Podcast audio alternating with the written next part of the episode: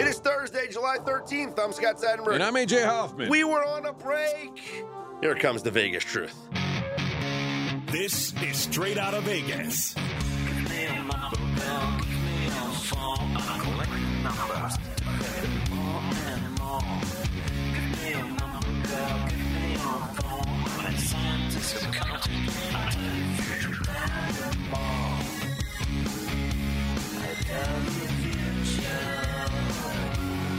We are straight out of Vegas AM, your daily destination for sports conversation with a Vegas lean. Here's what you need to know to start your day. Was that a Friends reference, Scott?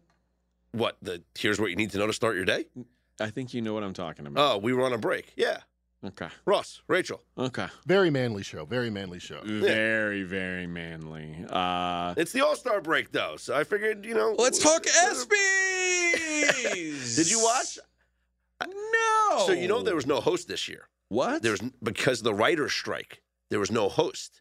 So what they did was they had Pat. McAfee do the monologue, and then just other. Did he write his own monologue? Right. did. Good question. He did. You I'm believe sure. that? No, I'm sure his like producers and stuff helped him and whatever. Yeah, But So he's a scab. He's a scab. but Pat McAfee did the monologue, and then they had uh, very, you know, obviously ESPN personalities and athletes and all that stuff did all the presenting. But yeah, because of the writer's strike, there was no. There's no host. I think Pat McAfee made a joke that it was supposed to be Kevin Hart. I mean, he never mentioned Kevin Hart, but he described Kevin Hart. I don't know if that's true, but if it is, then Kevin Hart decided not to do it because he's standing with the the writers. Or we can all take shots at Kevin Hart right now and say that he can't do a monologue without having his writers. Obviously. Oh, see, you know, what you think about that? That's my Kevin Hart impression. And he's short. Well, now you now you. I wasn't going to mention that, but that's boy. Might just be Way to take a shot at Scott yeah, there. Exactly. what are you, a height supremacist? Get out of here. All right, let's. I want to talk about the ESPYS just for a couple of minutes because some of the awards. and I'm not saying like this is a debatable thing. I disagree with whatever, but there's some some ones that I wanted to ask, like AJ. I wanted to ask you about best UFC fighter. Jon Jones wins best UFC fighter. To me, I don't think that makes sense. I, I I get it. He's like the best pound for pound, maybe like of the past couple of generations. Yeah. But didn't he just fight one time after like having his suspensions and everything lifted? Yeah, and I, I I'd put him in conversation for best comeback performance or best comeback, whatever uh, player or whatever they want to say. Uh, but the best UFC fighter in the last year, to me, is Islam Makhachev, who beat Charles. Not only beat Charles Oliveira to win the 155 pound title, Mhm. but also beat Alexander Volkanovski, the 145 pound champ Mhm. which was basically a matchup for the pound for pound title. So, I, I like Jon Jones being the best UFC fighter is surprising to me, considering he he's fought once in like the last three years. So, no, I, I wouldn't have gone that way. But I mean, I guess there's like a vote on these things that is, and if I I saw the nominees, it's Leon Edwards, Jon Jones, Islam Makhachev, and Amanda Nunes. One of those is a household name. Let's just face it. Uh, like the Yeah. the UFC is is way bigger now than it was 10 or 15 years ago, but most UFC fighters aren't household names. Unless you're a, a fan of the sport, you don't know those names. Even if you're not a fan of MMA, you know that Jon Jones is a, a really good UFC fighter. So if fans are voting and they're just going through their ballot, that's who they're going to vote for. Did you see the, the Justin Jefferson got the best play with that crazy one-handed catch that he made against the Bills? Does that was that the best play of the year in sports? I don't know. Uh, That's that's a tough thing to Fourth call. down. It's a nice catch. It was it was a nice catch. Ended up Um, winning the game. And again, this is let, let me give you the um, the competitors in that round. There was Michael Block's hole in one. Do you remember that? That was awesome. That was yeah, U.S. Open. Everyone talked about it. It was incredible. Tell me any. Tell, give me one fact about Michael Block.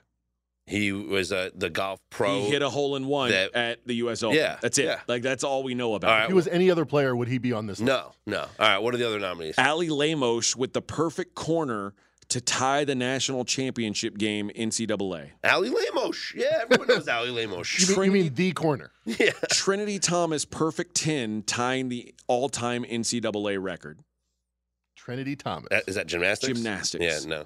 So like if that was the four nominees, Michael Block, Ali Lamos, Trinity Thomas, Justin Jefferson. No, I get it. Who wins? Of course he I, wins. I get it, but uh, I don't know. Was that like was that the best play of the NFL season? That, the Jeff- Probably. Justin Jefferson Yeah, catch. probably.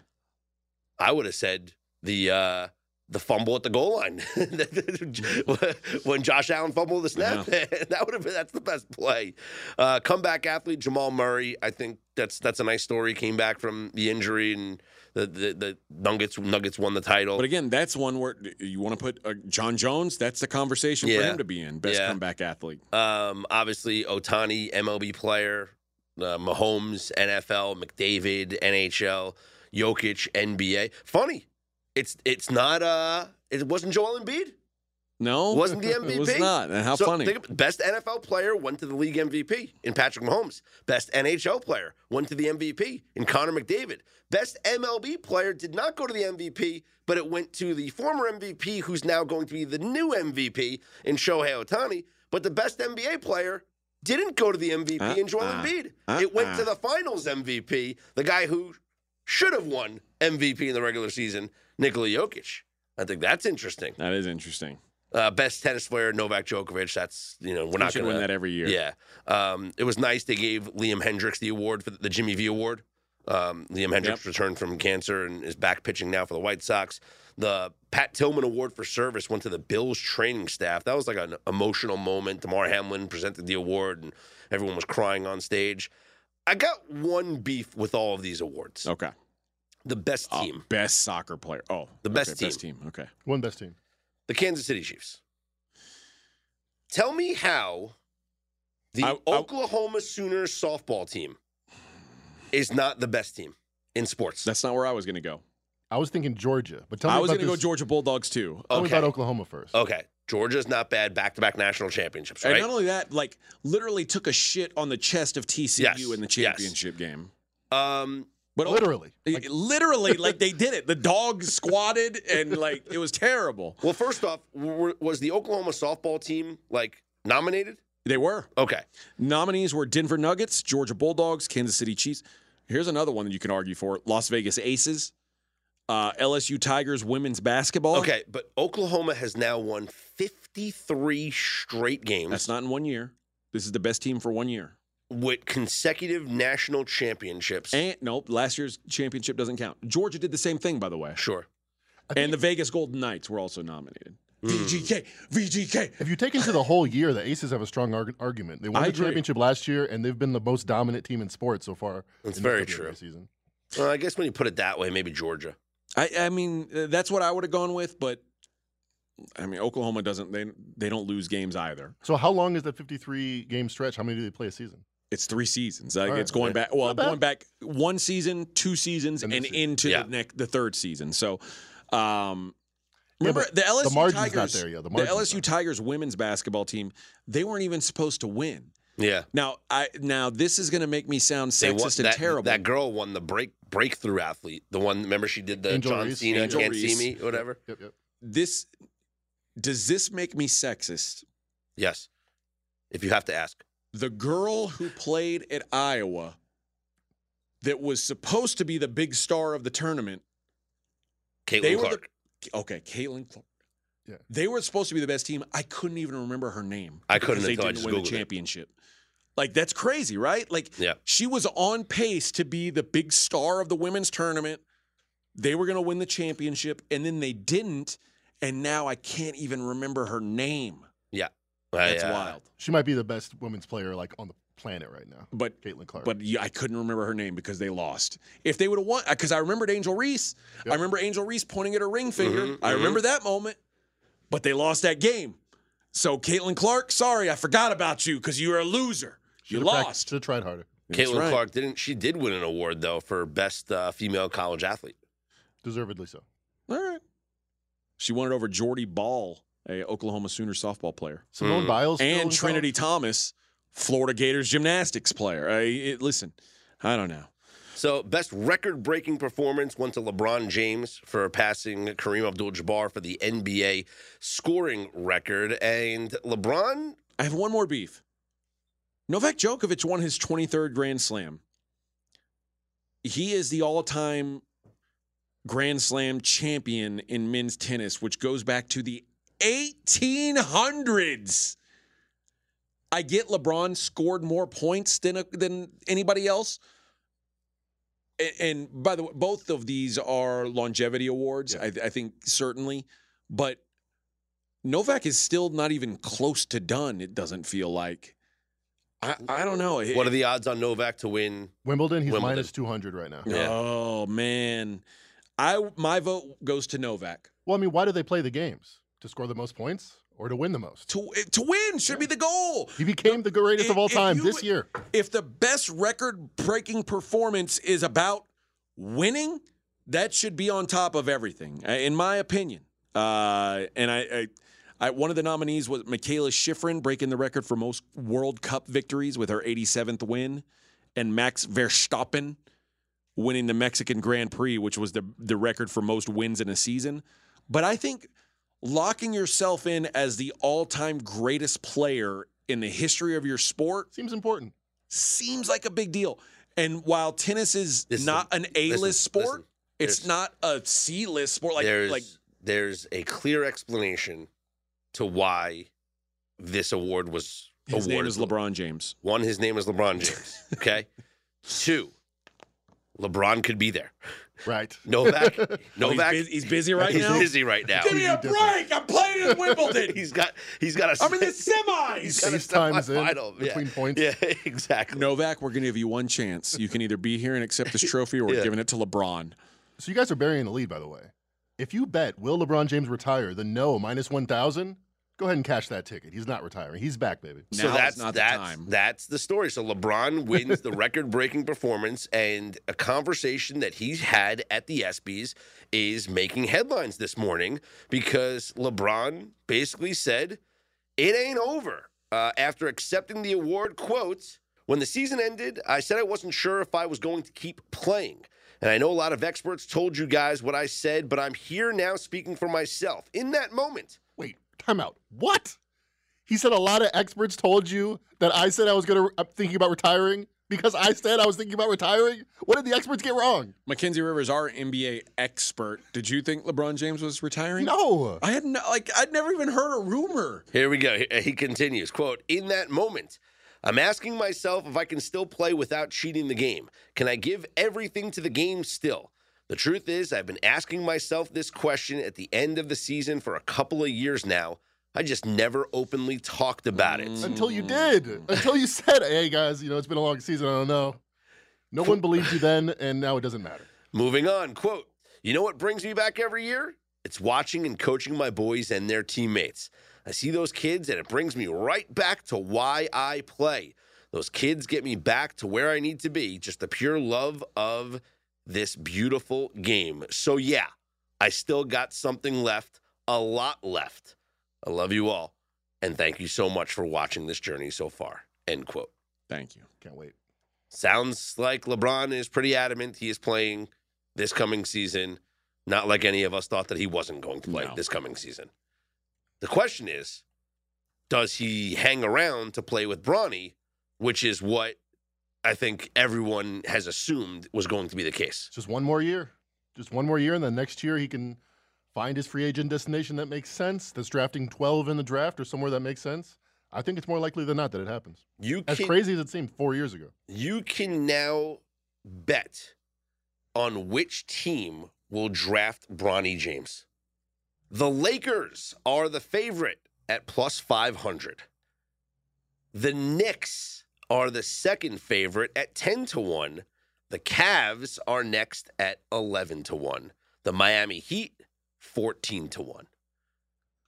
I guess the question is not which team drafts LeBron But James. Which team is which, Which team is team picking fifteenth in the draft? Because LeBron, like Bronny James, is not a top five pick. Well, the question is going to be which, where does LeBron play next year? Not 2024. Where does LeBron play in 2025? Because that's the team that's going to draft Bronny. I, I got odds for you. Lakers five to one. Wait, just read those odds. Those are the odds. those are the odds of where LeBron will play. Oh. Most- most likely the Lakers. I don't know what you were saying there for a second. or what about this, AJ? You say Bronny's not going to be a top pick, No, I don't not so. not a top lottery pick. Um, what if he just stays in college? It's entirely Are, possible. are we sure that Bronny is just going to be one and done at USC and then try and all this just to try and play with his dad in the NBA? And the thing about it is, you, what you hear from scouts is not that he's like this tremendous athlete like his dad, that he's like really smart and that he's like shrewd and like a hard worker and that he's like a freaking Alex Caruso type. Those guys usually don't go in the top 10. They usually don't go after their first year. But if he has any chance to play in the NBA, powers that be are going to, you know, make it happen I got to be honest. right away. Everyone's hyping up Bronny James. His younger son Bryce Better, yep. had a growth spurt. And because that's what happens when you're kids. I mean, like, I don't have kids. Mackenzie doesn't. Oh, my. God. AJ, Let me tell you, it your- your- happens. Your, son's what, six four? Six four. Yeah, your son's, and he's 16. Uh, he's 15. He's 15, and he's six. Uh, yeah. The other one's 11, and he wears a size 11 shoe. So kids go through growth spurts. Bryce has gone through a growth spurt. And this summer, he is actually opening up eyeballs across like, you know, the, the tournament circuit and whatnot to the point where, like Mackenzie, you just said he's supposed to be better than Bronny. Yeah, people are talking about it like he is a better prospect at this age than where Bronny was at that age and they, they have different types of games. They play different positions. Well, there's no NBA. The basketball's positionless anyway, but they have different styles of games. But if you just Google Bryce James and everyone's like, forget about Bronny, Bryce is where it's at. And it's also like LaMelo Ball and LiAngelo Ball and Lonzo Ball. The best one is the youngest one. He gets to learn from his older brothers and his dad. Yeah, Lamelo clearly the better pro than than the two older brothers. So remember, it was all about Lonzo. Lavar became a star. I didn't mean to rhyme there, but Lavar became a sensation because of Lonzo, and Lamelo is better than better than both his older brothers. He's he's the he's the only one that's like an NBA. I don't want to disrespect Lonzo because he actually is a viable NBA player when he's healthy, but uh, Lamelo clearly the impact player. Yeah. As a so everyone's going to be Angelo the middle, not so much. I don't know if LeBron has a, another younger kid after Bryce. He has a daughter, yeah, a younger daughter. Oh, so but she can't play. Well, she won't play in the NBA. So, Unlikely. So we'll Never happened assume, before. We'll assume Bryce is. We'll call him the youngest son. Yeah. I am the eldest boy. But if Bryce has another, You, you can't. You can't. You just.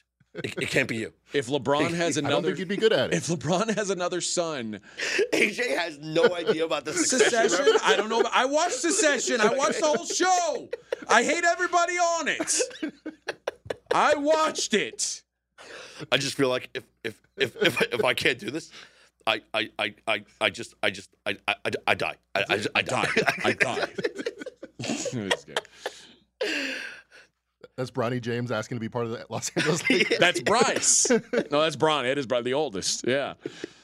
Isn't Cameron from Ferris Bueller the oldest? Yes, yes. technically. Yeah. Some college football news. Steve Sarkisian, Texas head coach, was talking to the media yesterday and said that a Big 12 title would be a great send off in their final season before the Longhorns head to the SEC. Uh, sure, it would. It, it, absolutely. Everyone wants to win a It's- I'm, I'm title. sure Vanderbilt thinks it'd be a nice, uh, it'd be a nice, nice end of the season too, winning the SEC title.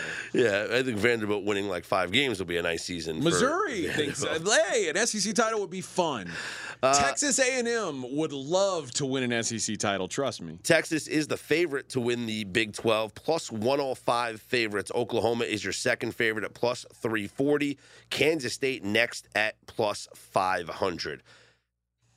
Yes, you can make an argument for Texas. They haven't won a conference title since 2009. It's the longest drought in school history, AJ. But I don't think that you can say that they're not the most talented team in this conference. They certainly have a quarterback that looks like he's ready to take the next step. Arch Manning.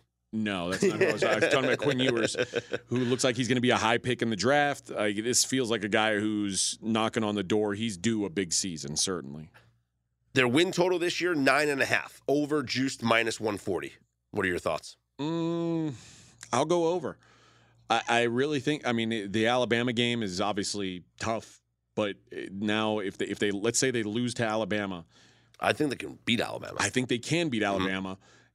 E- even if they don't, though, that means they have to lose two games in the SEC or in the uh, the Big Twelve. Uh, I, I like their chances. I feel like this is a uh, a good squad, and uh, it's a, it's a big ask because Texas hasn't been that good in a long time. But it feels like everything's built to this season where they they're ready to take that step. Their home games this year Rice, Wyoming, Kansas, BYU, Kansas State, Texas Tech. It looks like some wins, right? You sound sounds like a Yeah. lot of wins. Their road games Alabama, Baylor, Houston, new member to the conference, TCU, and Iowa State. And then, of course, the Red River rivalry uh, against Oklahoma at the Cotton Bowl. That'll work. I- think this is, I think 10, a 10 and 2 football team. Sounds like it. 10 and 2 football team going to the Big 12 championship. I agree. Well, and then we'll see if Sark can get that Big 12 title, that elusive Big 12 title for the Longhorns before they head to the SEC next season. Speaking of the SEC, we're going to do a conference a week in college football as we work our way towards week zero. And we're going to go the five Power Five conferences. And then in the sixth week, which will be like the last week before week zero, we'll do the group of five. Okay. So, the biggest, baddest conference because it means more is it the does. SEC. It just means more. so let's start in the SEC, and in each conference, here's what we're going to do. It's not going to be a long preview. We're not going to go through every team, but AJ and I will each have a a forced over pick and a forced under pick. So we're going to look at the win totals for these teams, and we're going to have a forced over and a forced under. We will also pick the champion based on the current market price and one team that could win A the dark championship. horse. Well, I don't know if we have to call him a dark a dark horse. Someone it- who's not the favorite, or that's yes. let's say someone who's not in the top two. I feel like is okay, that's fine.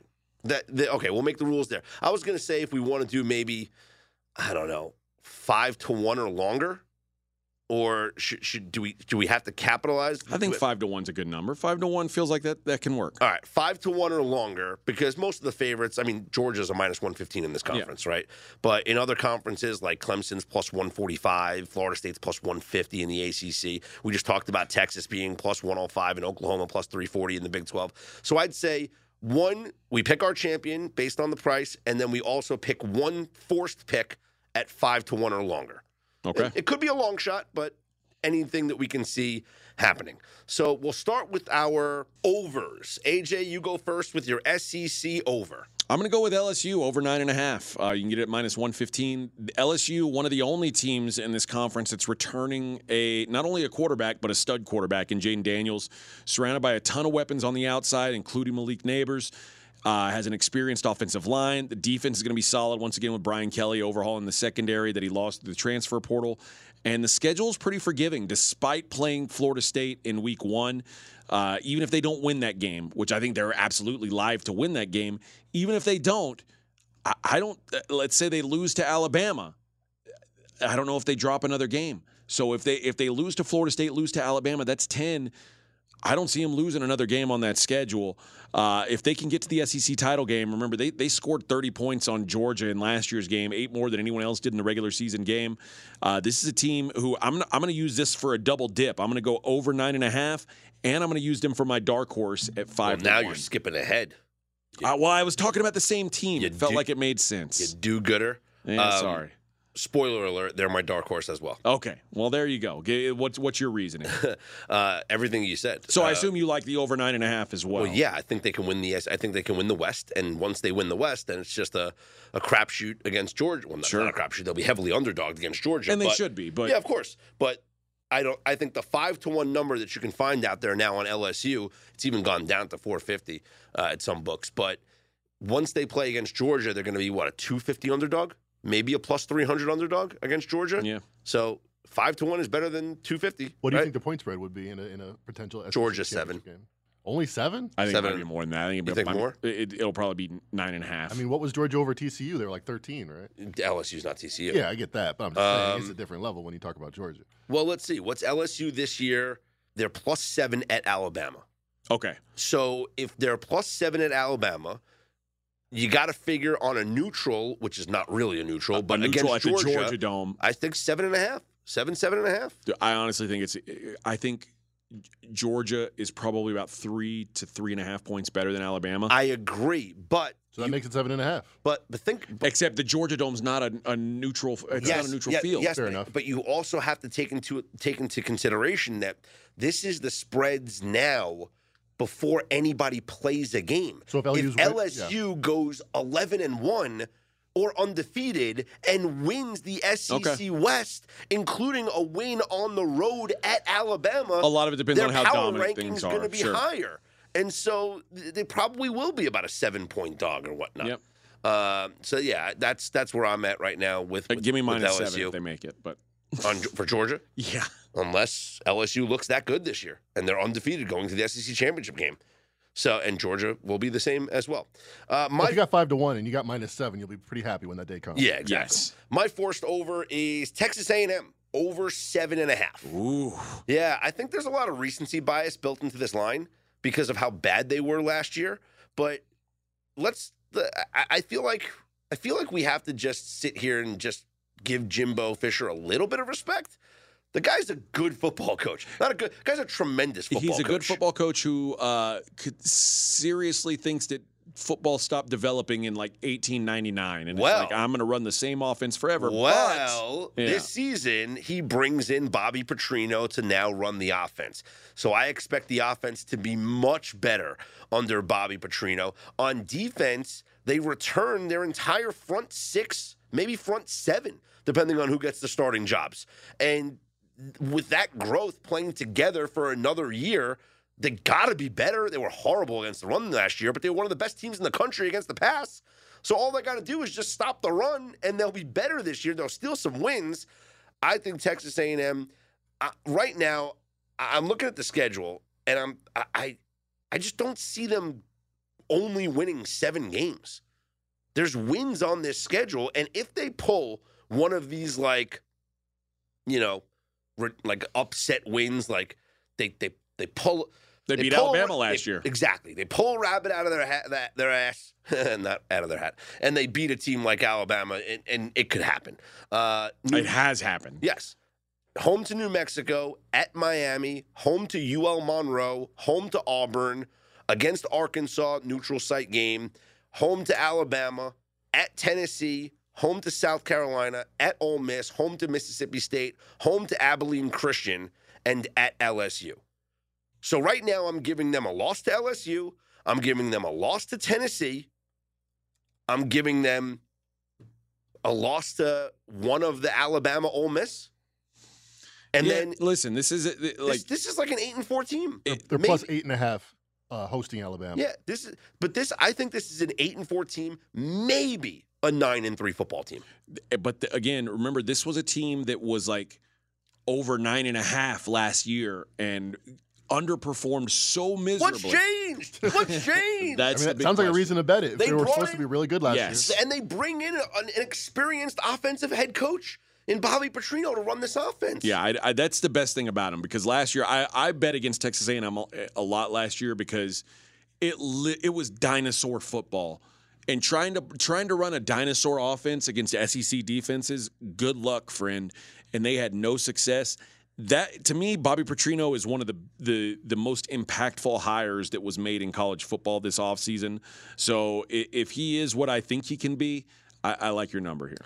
My forced under Alabama under 10 and a half. Greenbow, Alabama. There's been so much turnover in this roster. And you look at the quarterback position for the first time in uh, it's got to be 6 years maybe. 600 years. Yeah. For the first time in what seems like that long, they don't have a star quarterback. It's been Jalen Hurts. It's been Tua. But again, it's been Bryce Young. no one thought Tua was a star quarterback before he. What are you talking about? As a freshman, they put him in the championship game. That's when they knew he was a Yeah. star. Did you know he was a star then? Like He was hyped up coming in. Uh, everyone, everyone gave him. They were ready to hand it over to him. Jalen Milroe's a pretty big star then. If that's Jalen Milroe didn't impress last year at all when he's against Texas A&M, and I don't even know if he's going to be the starter because Tyler Buchner comes in from Notre Dame, and they also have Ty Simpson, the five-star recruit that Nick Saban hasn't named the starter going into Yep. camp. So they're all going to get they're all going to get their fair share of of of opportunity. What makes me like Milroe a little bit more than Buckner is his athleticism. And I think Nick Saban over the years has kind of evolved the way that he views the quarterback position. And he's, you know, go- gone are the days of AJ McCarron and Mac Jones, uh, and and enter the age of Bryce Young and Tua and Tua and Jalen Hurts and Jalen Mil- Milroe. So I think we'll see a a definite tough test against Texas early. They could lose that game. They also have a stretch of three road games in four weeks in the middle of the season. And I just think there's going to be some sort of hiccup along the way. They're going to lose a game that they should win. We know they're favored all the time, but they're going to lose a stupid game. It just happens all the time with Alabama. They go through these spurts where it's either undefeated national championship or they have a stupid loss somewhere. Yeah. And this seems like a year where there's going to be a stupid loss. Fair enough. Uh, for my under, I'm going to go with Mizzou under six and a half. Eli Drinkwitz continues to fail when it comes to coaching quarterbacks. In the three years that he's been there, only Brady Cook last year started and then finished the season at quarterback. And then he had an offseason surgery that could limit him coming into next season. So they've got a new OC, which is probably a good thing long term, but Kirby Moore, who they brought in from Fresno, he's not going to be able to turn this thing around overnight. Jake Haener's not here. They're, like, it's not automatic. I mentioned that they lost their uh, uh when I was talking about LSU. I mentioned that LSU got the their the best wide receiver from Mizzou. Maybe I didn't mention that actually, but they did. They took Missouri's best wide receiver in this mm. offseason. So Mizzou's without a number one wide receiver. The offensive line was dreadful last year, and most of those guys return as seniors. Usually we like returning offensive line, not if they stink. And most of these guys are returning from a, an offensive line that was just dreadful last year. Mizzou starts the season with South Dakota State and Middle Tennessee, who, by the way, Middle Tennessee knocked off Miami last season. Mm-hmm. Don't lest we forget. Both should be wins. Kansas State, Memphis, those are both tough games. Their conf- their cross conference uh, selection this week or this season was LSU. That's a disaster. They also got most of their coin flip games on the road. Arkansas is on the road, Kentucky's on the road. Those are the teams that are around their level. Mizzou's yet to have a winning season under Drinkwitz. They finished 500, four straight seasons. I don't see why this year they suddenly get over the hump and win seven games. So I'll go under on Missouri, uh, minus uh, under six and a half, minus one thirty. There's our SEC quick preview. Next week we'll get into the Big Ten. We didn't do our winner. It's Georgia. It's Georgia minus one ten bet on Georgia to win. Like they're, I said, next win. week we'll get into the Big Ten as we do a conference a week leading up to week zero of the college football season. This show is sponsored by BetterHelp. How's your social battery right now, AJ? I know sometimes I get drained and it could be easy to ignore your social battery and just spread yourself too thin, you know, especially when it comes to social gatherings and maybe just things you're not in the mood for. Well, do you know the right amount of socializing you need to do to keep yourself balanced? Therapy can give you that self awareness and you can build basically your routine that reflects what you need personally. Everybody's different in this way. That was a big driver for me when I was in therapy. I got a lot out of it, and it's so easy here Give BetterHelp a try if you've said, ah, I don't want to go out of my way to do this. It's all online, it's as convenient as can be, and it's suited to you. It's simple. Just fill out a brief questionnaire, get matched with a licensed therapist, and you can switch at any time for no additional charge. Find your social sweet spot with BetterHelp. Visit betterhelp.com slash Vegas today to get 10% off your first month. That's BetterHelp, H-E-L-P dot com slash Vegas. AJ, it's important to me that the supplements that I take every single day are of the highest quality.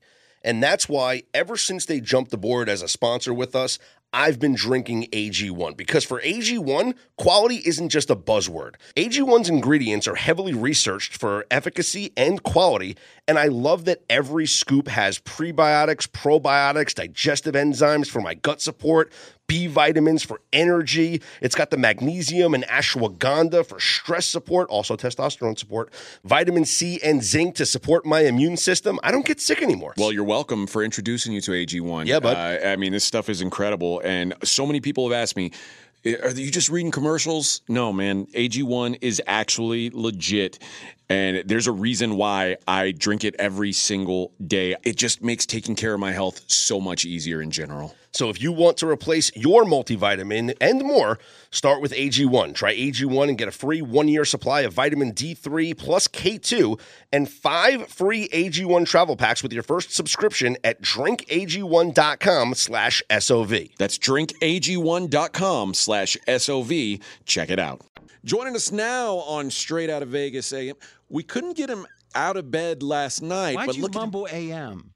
Straight Out of Vegas AM. You go straight out of Vegas AM. I I don't know. I didn't do it Be intentionally. proud of your brand. Straight out of Vegas AM, where you listen every morning.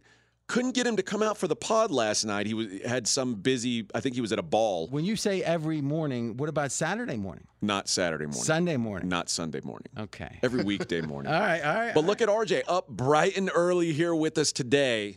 Clearly, there was something going on on his mind that he was like, I wish I could have been there for the pod last night. Uh, You couldn't make it in, or I Tuesday took, night. I, I took a day off, and the phone didn't has not stopped beeping since. Like we can't do it without you. I we can't do know. it without you. So I said, all right. And you know what? I'm motivated because I got one major topic. I Is it your haircut? I did get a nice haircut. I'm telling you, Mackenzie, am I lying? He looks 10 years younger. And I'm not just saying that because he's my boss. I, like, this is a, a real Well, phenomenon. really, the implication is is that I looked old before. You did. You, were, you looked grizzled. Has? Well, listen, being your boss doesn't. you're no spring chicken at the end of that. But I will say this: the Buffalo Bills are a dumpster fire. Wow, that's harsh. It- it- they're like a plane that's going down in concentric circles to its sudden e- explosion, perhaps. I wonder where your head's at. Because let's be honest, you grew up in a, I don't know, a dysfunctional family. Is that fair to say? Uh, I don't think it was dysfunctional. Well, Most I guess maybe some people would call it that. Most people in a dysfunctional family have cognitive dissonance. They try to avoid. They can like something can be right. Like I have that to some degree. Like I once I had a mirror sitting in the middle of my conversation pit. Right, my house was built Uh-huh. in '79. It's a conversation, but old school, and it was a broken mirror. It got delivered broken, so I just threw it in the conversation pit. It was there like a year later. I didn't see it. It's like my mind, it wasn't there. wow. Okay. Because when, when I grew up, if you saw everything clearly and kept in your mind, you'd go cuckoo. So I had to like somehow think, you know, he's You're able to black things out that you don't want to see. Exact compartmentalization is how they call it. I think you've got the same thing. Maybe so. And I think you're compartmentalizing the disaster that the Buffalo Bills seem to be at this point. Thoughts? Well, first of all, my thoughts are eh, you're telling me that they're a disaster. The market doesn't agree. There's been no movement on the Bills since the open, really. Like they're at 10.8, which is basically what they've been all along. Like so, So 10.8 is between 10 and a half and 11 wins. We adjust that on the decimal point based upon money lines and such, right? So uh, money line's worth about 50 cents a half win. So in theory, if you're 10 minus 110, you'd be 10 and a half. Uh, or let's say that you're going under, for example, you'd go under 10 minus 110. It'd be under 10 and a half, which is more attractive, minus 160. for instance, at Westgate right now, the Bills are 10 and a half. If you want the over, it's minus 140. You want the under, plus 120. Okay. And thus it's a little bit more than 10 and a half because it's that extra VIG uh, or lay price. Okay. So if you look at the Super Bowl odds, which is a different market, Sure. less savvy market, more of a public market, right after the Super Bowl, Mackenzie provided me this seven to one, the Bills, second favorite to win it all. Now, third favorite, eight and a half to one. So seven to one to eight and a half to one, not in Not insignificant. not insignificant, I think it's fair to say. And right now, the Eagles are the ones that passed them. And we got KC favorite six to one, Philly second, as we said, seven and a half to one. Bills eight and a half to one, Bengals nine and a half to one. And somehow, arbitrarily, the 49ers got added at nine and a half to one, which again is crazy. They've dro- how much have they dropped? Uh, they were also eight to one, so Uh-huh. similar drop. I think notable though is he didn't put up the six team. The six team is the New York Jets, who post Super Bowl were twenty nine to one and are now fifteen to one. So them Mm-hmm. Aaron being in the same obviously. division, I, I think maybe that it, it takes away a little bit from the Bills there. if the bookies somehow wanted to keep the same hold, they don't often. Sometimes they'll just uh, make w- odds worse for certain people. That's or, true. Or b- better for certain people. Cockroaches. Eh, oh, no doubt. All right, but let's be candid. I coined a phrase last year about the Eagles. I don't want to make a big deal just because I was so prescient on that, but I was. The Eagles, I said, were having a timber moment in which finally the chitter chat or the jibber jabber gets to be so consistent. You're like, this is something everyone's going to think soon enough. Like a tree. Oh, it looks like the tree's falling. Look, look, timber. Now it's definitely- it's not leaning, it's falling. coming down. I think the anti-Bills were in a timber moment. I don't think it's going to be as drastic as the Eagles. I think it's going to be from this was probably the best team last year. This was the narrative up until hmm, yesterday, maybe. the Bills were the best team. Hamlin happened. It was a huge distraction. It snowed in Buffalo. They couldn't get any traction coming off the ball, the D line, and the Bengals were able to block them. And lo and behold, Bengals won. Okay, maybe. But what I would say is since that, and again, the Hamlin situation, you got to put first and foremost in our minds how did it affect that Bills team?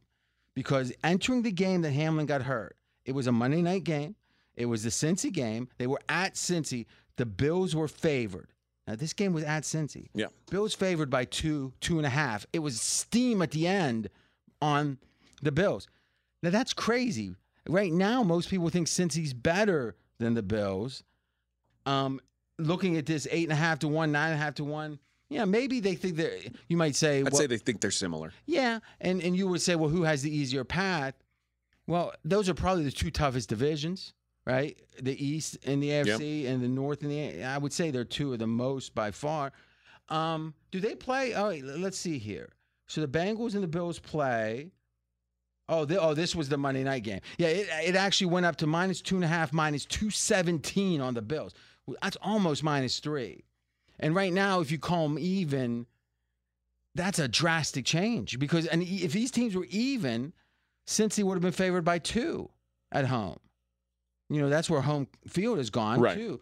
So I mean, we're talking like five points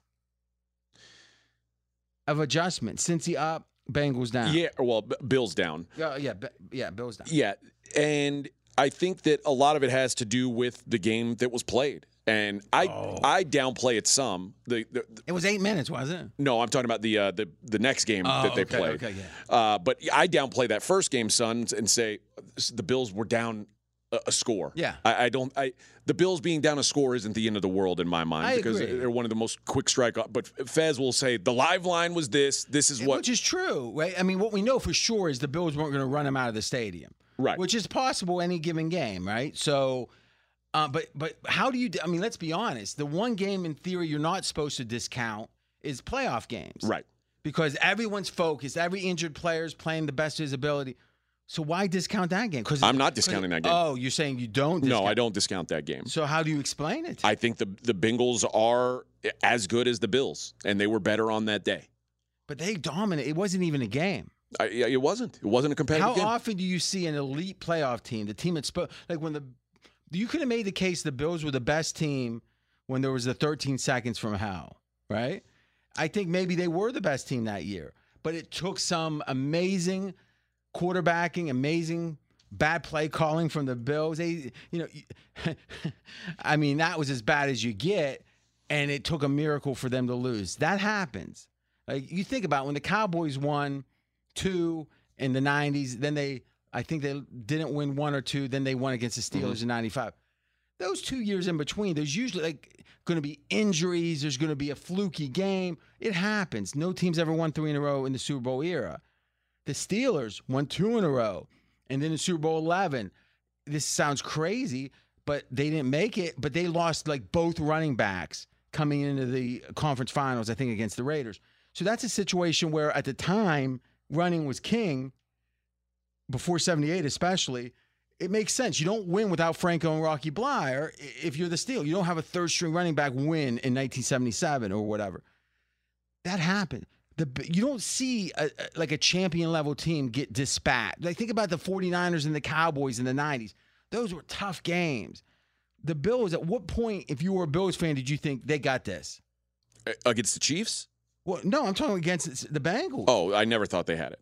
So Not not in that game. So if the Bills were as good as they were supposed to be, which is say the best team in the league last year was how they were in the power rankings, they don't lose that playoff game the way they did. Probably not. So that means we had to reevaluate them. That game means something then, Sure. right? Um, how do you like the evolution of the Bills since then, Uh, or de-evolution? I, I was, yeah, I I'm not thrilled about it. Uh, lose a defensive coordinator. Um, Who left? And and let's be candid, he chose to leave. Yeah. It wasn't one of these mutual parting bull, at, you know, BS. It was him saying, "Okay, you want to pay me how? I'm guessing two million a year. Can you see what Leslie Frazier was it? Leslie Frazier. Leslie How Frazier, much he made last year? It's probably public. I'm assuming about two sticks. Let me think. I can have two sticks to do this job, and maybe be in a position for a head coaching job. and his name's been kicked around the last two years. he said, "You know what? I'm going to go catch up on my Netflix." That's what he chose to do.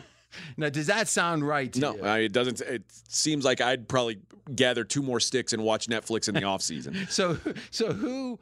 What do you think drove that? If you had to guess, Um, I think it would be McDermott wanting to have a more hands-on approach, and Leslie Frazier not being thrilled about that. you know what I heard is McDermott only really called a handful of plays the year before.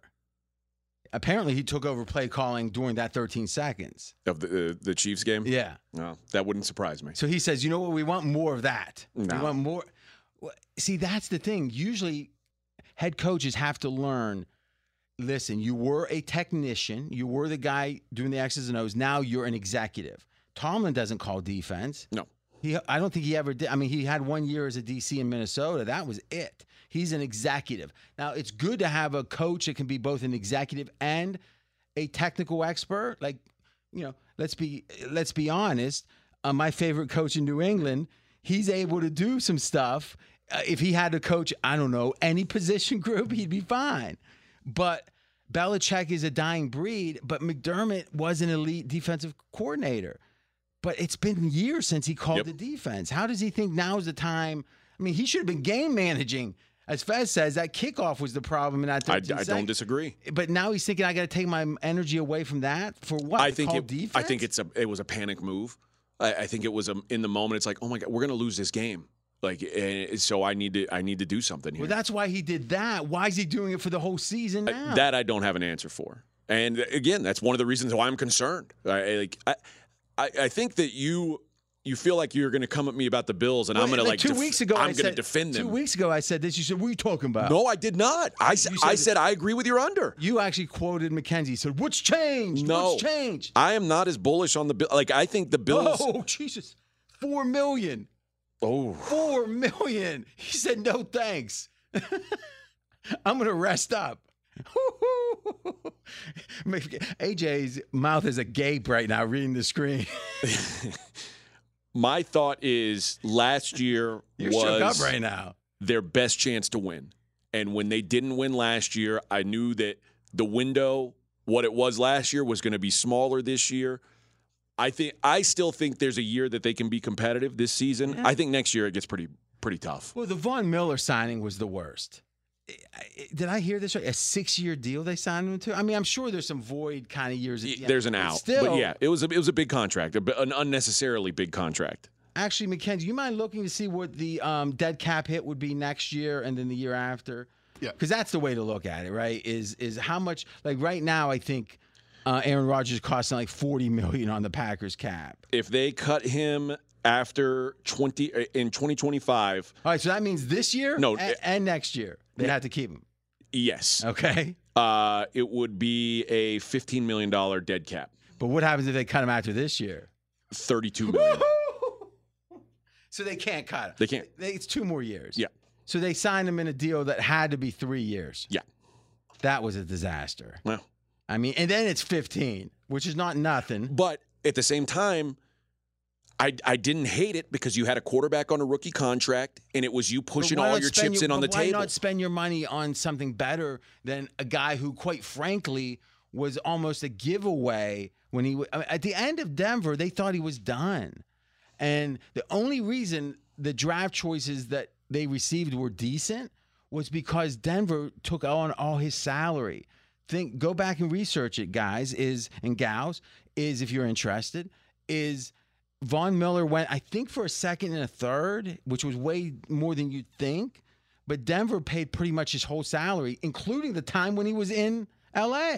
Yeah. So it was like they they were going all in, and they said, okay, we'll give away draft choices for more salary cap effectively because someone else is paying it. Uh, But it, it, it- there was no sense. If you go back at the time and read, you know, Von Miller making the difference for the Rams, I don't think we even mentioned it. I mean, you were a big Rams fan that year. Mhm. I mean, Stafford, for some reason, you were big on him. And hey, they came through, but it wasn't like Von Miller was a big conversation. But Von Miller did play well for them. He did. But now, if you play well for two or three games, and now he's a year older, or now he's two years older than he was, that feels like a panic move. The head coach becoming the play caller on defense feels like a panic move. I think what they saw what in 29 so like just looking at PFF grades. 2019, remember Von Miller didn't play in 2020. 2019, if if you just look at PFF, 2019 was his worst season. So So he's 2019 getting older. 2019 hits, worst season. He's injured the entire 2020. 2021 plays well between two teams. But what's well? What's the? Uh, He was at 91.2. Well, that's excellent. which is the third highest of his career, fourth highest of his career. I mean, it was I mean, elite. that's that is elite, no doubt. Okay. And then the Bills say, you know what? He's back to playing at an elite level. We're going to pay him elite money. And they did.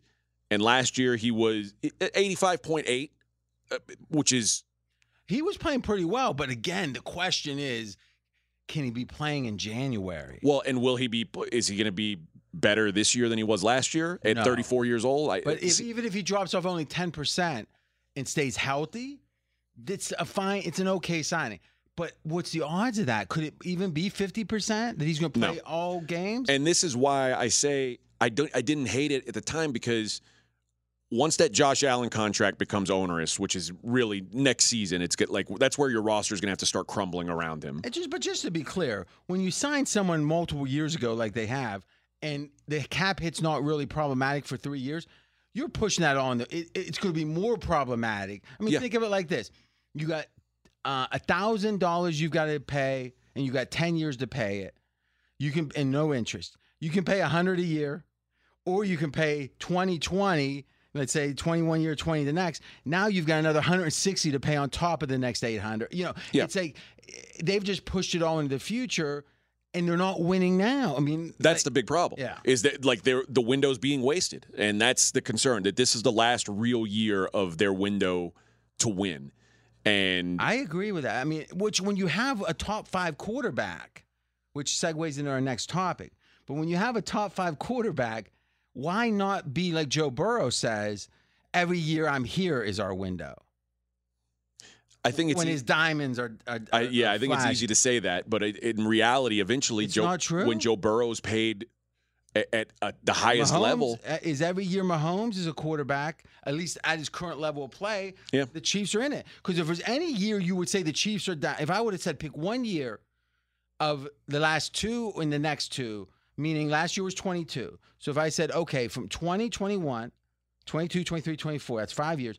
Which year do you think Kansas City has the least chance, the lowest chance of winning? I would have said it was last year. really, Because no Tyreek Hill. Tyreek, they were getting used to it. They were resetting the cap. That was Yeah. supposed to be the down year. But I also think like comparing anyone, even Josh Allen to Patrick Mahomes, is is, is silly. Like Josh Allen's not as good as Patrick Mahomes. Except when he gets hot, he's probably back. I would make the case in that two years ago when they had the playoff run in which they got beat in the last 13 seconds, that Allen was playing better than Mahomes.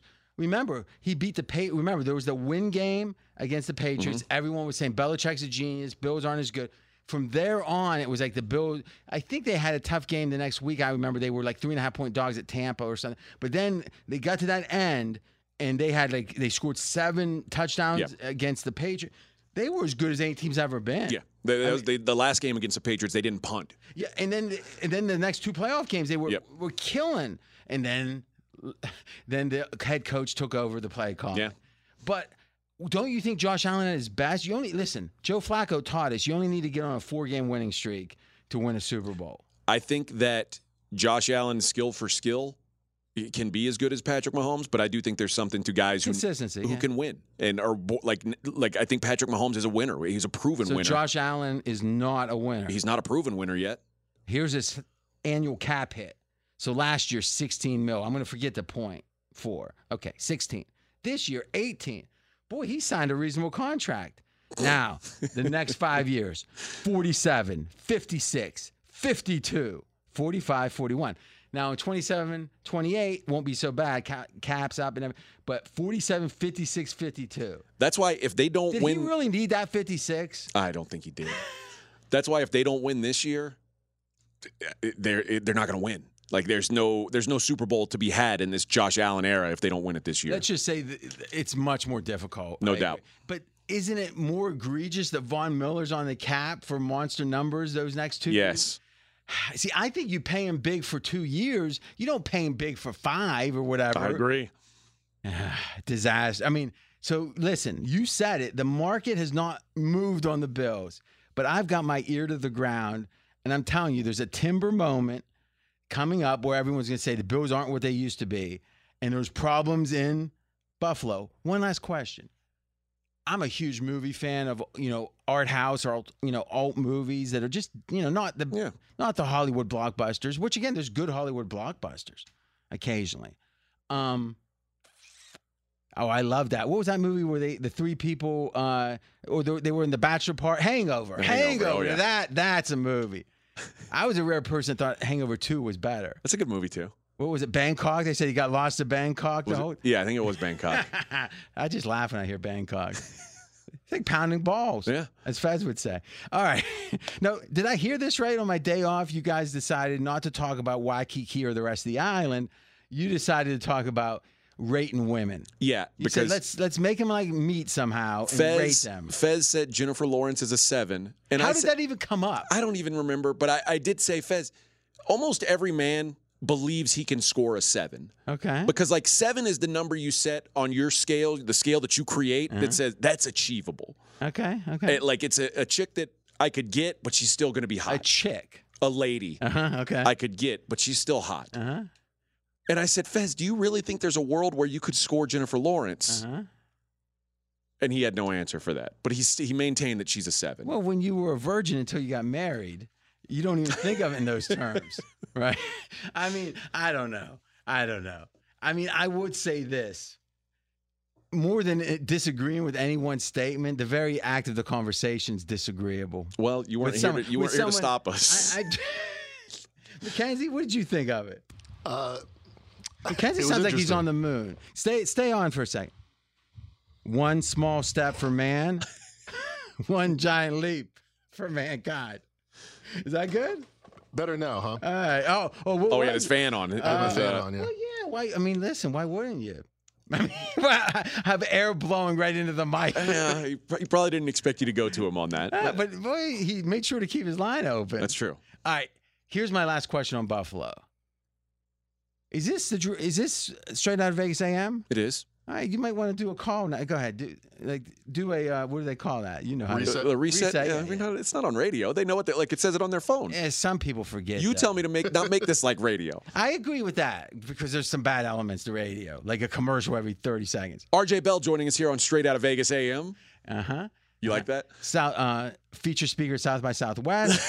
I mean, we can go down the resume. All right, now, now, I you know Austin overrated, Oh, you're out of your mind. Although you know what, overrated. It's it's a good city. It's, just it's not as- becoming overrated. When were you the featured speaker? What year? I guess maybe four years ago now. Okay, yeah, you were. It was probably already getting to be overrated. Yeah, because to me, here's the thing: if you're of college age, it's probably one of the better college towns.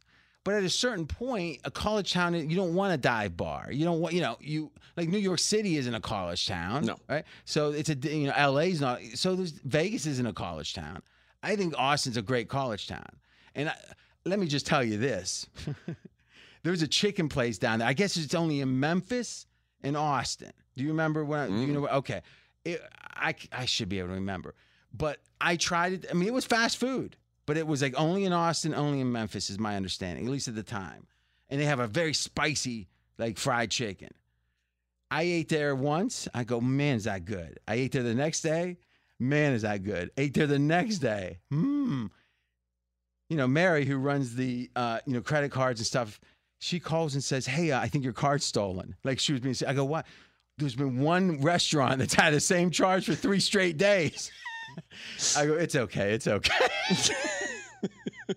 You know what I'm talking about? I yet? don't. I'm- Everyone knew. Uh, is it Gus's? yes, Okay, Gus. you that's ever good had chicken. that? Yeah, I've had. Oh, it's spicy. Yeah, it's good chicken. and it's like a reg- it's like a KFC type setup. Yeah. But it, uh, yeah. It's good chicken. I lived in Austin from 2004 to 2010, and I thought at the time Austin was the best city in the world. But your only choice at the time, you would live where? I'd lived in Oh, Houston, Nashville? Nashville. That's some. Yeah, cool, actually, you think about it, you seem like you're like chasing the college. Nashville is like a young person's like go to make it as a uh, as a uh, country singer type Yeah. place, and then Austin's like go down there, oh, start a band, get discovered at South by Southwest. Boy, you were chasing that It dream. was, I guess you? so. Yeah. Now you're talking about Joe Burrow. Now I'm talking about. Yeah, but you know that's a dream too. All right, here's my thought though. We were talking about art movies. There's a great movie called Buffalo '66. haven't seen it. and there was a guy named Vincent Gallo who's really like one of the great, in my opinion, strivers. Like this guy was actually in a band in New York City when he was like 17 with the artist Basquiat, who is you know probably the most famous um, African American artist, and you know, he was the first one to become really famous, and now.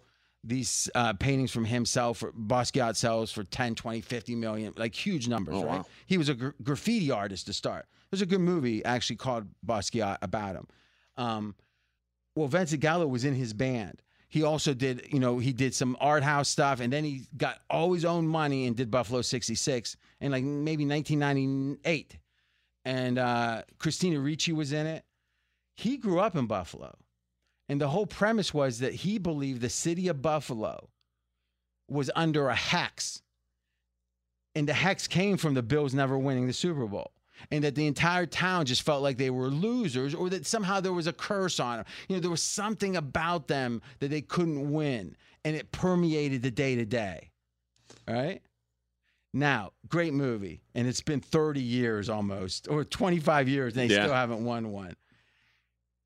First of all, how did you become a Bills fan? You grew because none of those cities were Buffalo. Uh, when I was a little kid, the the USFL team in Houston was the Houston Gamblers, and Jim Kelly was the quarterback. I remember. Oh, okay, this makes sense now. and then when Jim Kelly went to the Buffalo Bills, I became a Bills fan. so there was no Houston. there was a Houston Oilers. Okay, like Earl Oilers. Campbell wasn't good enough for you. Well, right? well, Earl Campbell was past his prime by the time I was watching football. yeah, he was good. Oh yeah, I mean, those old highlights are not no joke. it's crazy. The Steelers, the whole steel curtain had to try to stop. I remember one time they played a Monday night game, and I was so young, you know, maybe 78, 79. I had to go to bed, and my dad scribbled what the score was. You know, it's pre-internet, and the final was six three.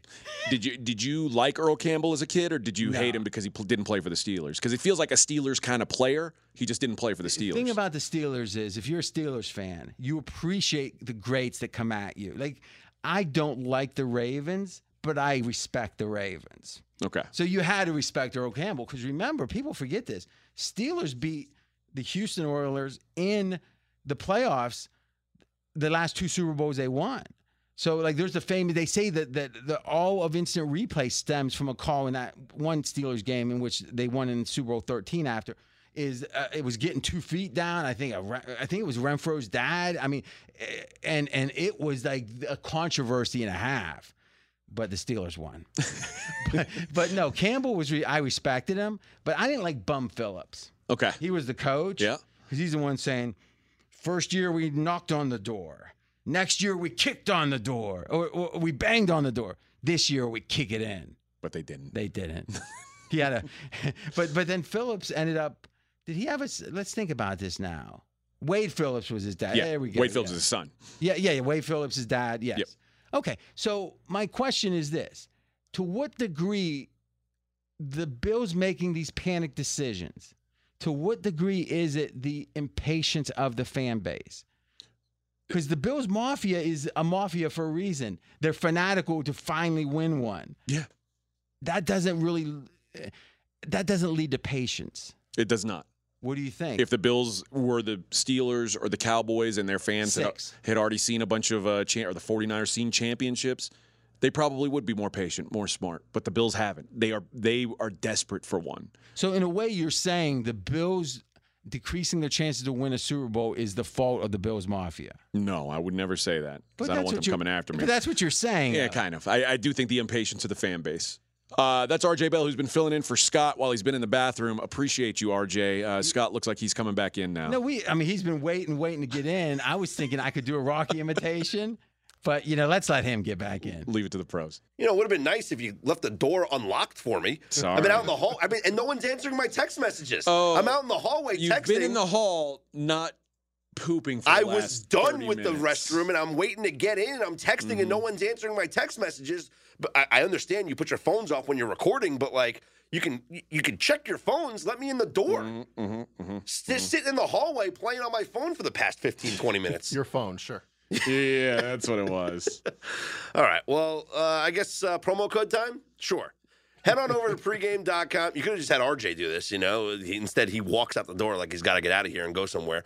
Head I love. I love that after all that time, RJ leaving is what let Scott in. Yeah, seriously. Head on over to pregame.com. Take advantage of the incredible discounted packages we have available for you guys on the website. You first off have to sign up and become a pregame.com member. And it's quick, it's easy, it takes about a minute, and it's free. But not only is it free, we pay you to do it. Because as a new That's a pregame.com member, you get $25 to spend on anything on the website.